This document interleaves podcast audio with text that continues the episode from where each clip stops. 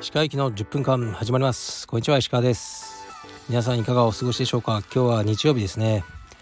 僕は朝腰の治療に行ってきました。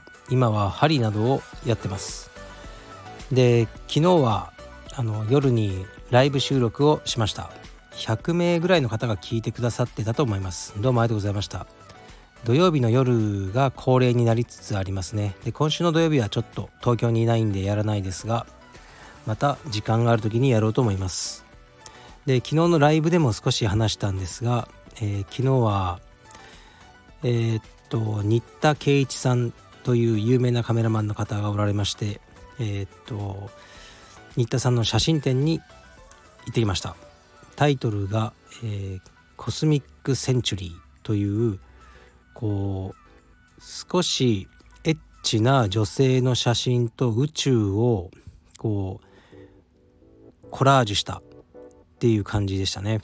で普段は僕のあまり好きなタイプの写真展じゃないんですけど本当に良かったですさすがだなと思いました新田さん新田さんはまあ商業カメラマンとしてもう超売れっ子の方なんですけど、まあ、少しだけ面識もあってあの話したりしたことも何度かあるんですが本当にいい人です。で写真がもう大好きおじさんって感じですね。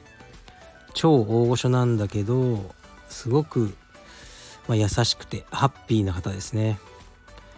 結構酔ってらっしゃる時に前ね僕あの同席させていただいててこういろんなカメラマンの名前をこう僕が挙げてこの人の写真どうですか？あの人の写真どうですか？みたいな。まあ僕としてはこうね毒舌を期待してたんですよね。あんなやつクソだよとかこう言ってくれないかなと思ったんですけど絶対言わないですよね。かなり酔ってらしたのに「何々さんの写真どうですか?」ああいいね。いいね。彼いいね。うまいよね。みんなに対してねそういうことをあのおっしゃってて本当にいい人だなと思いましたね。で昨日は新田さんともいろいろ話してまああのご飯行きましょうみたいになったので是非ご飯に行きたいと思います。ではレターに参ります。えー、っといろいろ来てますね。ありがとうございます。えー、旅行はいろんな場所を行くかお気に入りの場所を見つけたらそこをリピートするかだと石川先生はどっち派ですか？はいありがとうございます。僕はリピートしつつ新規も広げていくタイプですね。ですから台湾は1年に3回とか行きましたし実は今週の、えー、っと木曜日から僕は奄美大島に行きます。でまた同じ宿なんですがもうここももう数えきれないぐらい行ってますね。でそういうねもういいと分かってるところに行くのが好きという感じでしょうか。でもね新規も開拓していこうと思ってます。まあね海外はちょっと今ねまだ厳しいですよね。円がね安すぎます。はい。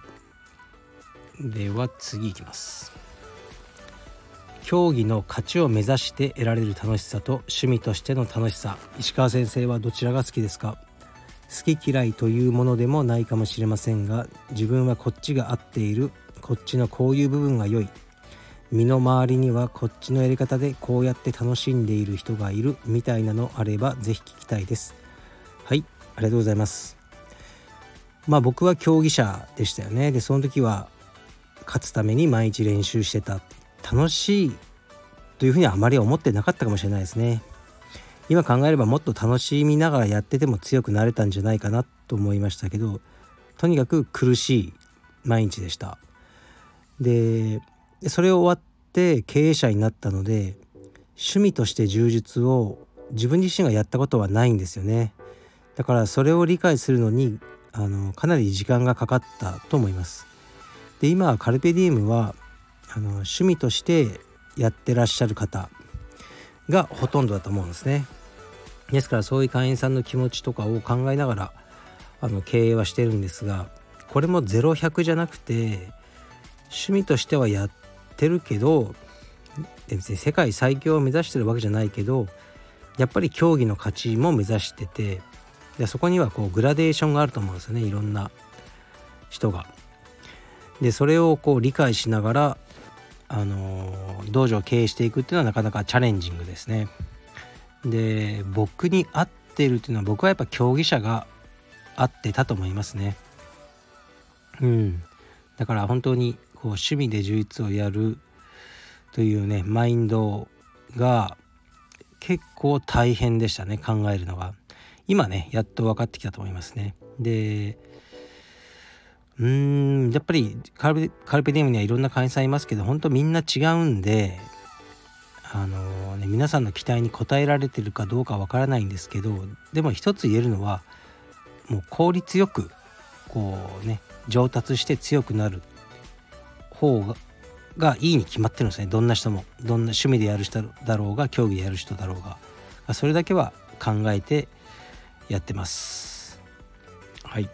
でもね本当に皆さんが趣味でこう充実をやって楽しんでくださってて僕ではね考えてなかったようなこう生活がこう変わったとかこういうふうに考え方が変わったとか家庭でもねあのいいパパになれるようになったとかあの僕が、ね、想像していた以上の楽しみ方をあの会員さんがしてくださっててそれを教えてくださるのが本当に嬉しいです。はい。ちょっと模範的回答だったかもしれませんけどね。あえてじゃあちょっとねあのバカなやついきましょうか。はい、えー、石川先生はブリーフ派ですか？それともトランクス派ですか？私はアラフィフのジジイで中学生からずっとトランクスですがこの間10歳ほど若い同僚に「昭和っすね」と言われてムッとしました。くだらない質問ですがよろしくお願いします。はいありがとうございます。ブリーフ派。それともトランクス派ですか？僕はですねこの下着に関してはあのかなり研究を重ねてきたと思います。知ってる人は知ってますがえっとまず今はえー、っとですね、まあ、サンスペルというブランドのえー、っとボクサーブリーフかな？ボクサートランクスかな？まあボクサータイプを履いてます。はい。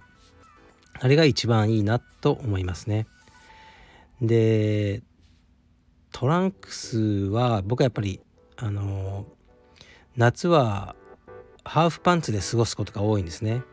でハーフパンツとトランクスというのは危ないですこれは。事故が起きかねませんね。ですからあのねやめておきます。こういわゆるパンチラ、まあ、若い女の子だったらパンチラってねすごくあのね重宝重宝じゃない大事にされますよね。おじさんのパンチラどころかねパンツの中身がもう見えかねないですねトランクスだと。だからトランクスはもう絶対に履かないですね。であの僕は今はそうでもないんですけどすごく足が太かったんですね筋トレをいっぱいやってる頃は。で足が太い男性には同じ悩みがあるんですよ。その内ももの筋肉が発達しすぎててその大事な部分ですね男性の男性器のまあ袋の部分が圧迫されるんですねその両側からこうはまっちゃうんですよね。ですごくそれが不快なんですよ。でどういう状態になるかというとこうその空気がいかない状態なんですねもう密着してしまうんですね。すると良くないですよねその通気性の問題で汗かいたりして。というのが本当に良くないので僕ある時だからまあ多分10年ぐらいになりますけどえっとね市場に出回ってるパンツを10種類ぐらい下着をですね買ったんですね。でそれを解消するべく。本当にいろいろ買ってお金使ってで結論足したのは昨日見たらねもうなくなってましたけどオルモストネイキッドっていうこの卑猥な名前のあの下着があったんですね。もう非常に卑猥なんですよ。形的にはもう究極に細いブリーフだけどその男性器の部分だけがこうね布がポケットみたいになってるんですこう。だからおちんちんがすごく大きく見える効果があるとされてるパンツなんですね。でも僕のフォーカスはそこではなくてそこがポケットになってることによりその内ももとその大事な部分の間にこう布がちゃんと入るんですね。わかるかな？だから包み込まれるんですねそのおちんちんの。玉袋が布で包まれる形になるんです。だからその玉袋と大丈夫かなこれ。玉袋とその内ももの直接のコンタクトがなくなるんです。1枚ちゃんと布が入る感じですね。ああもう絵に描きたい。でこれだと汗がちゃんと吸収されるじゃないですか。だからすごく良かったんですよ。でも道場とかで着替えるたびにもう生徒さんが「先生何履いてんすか？やばいっすよそれ」で毎回こう驚かれてたんですけどいや僕これは別に君たちに見せるために僕は履いてるわけじゃないからっつってその触れないでくれって言ってそのオルモストネイキッドというのをえっ、と履きまくってたんですが当時僕はまだいや西麻布に住んでなくてあの妻の実家にしばらく住んでたんですね江東区の。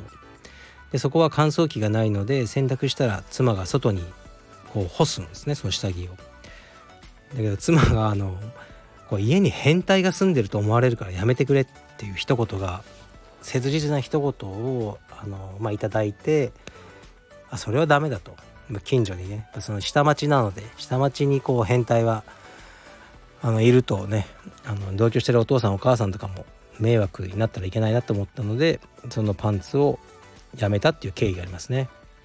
今は足が細くなってきてやっぱ筋トレしてなくてあのー、そういった問題がなくなってきましたね。挟み込んじゃうっていう。はい。ですから今はあのー、サンスペルのボクサータイプですね。これを履いてます。すごいいいと思いますよ。はい。では今日も頑張っていきます。失礼します。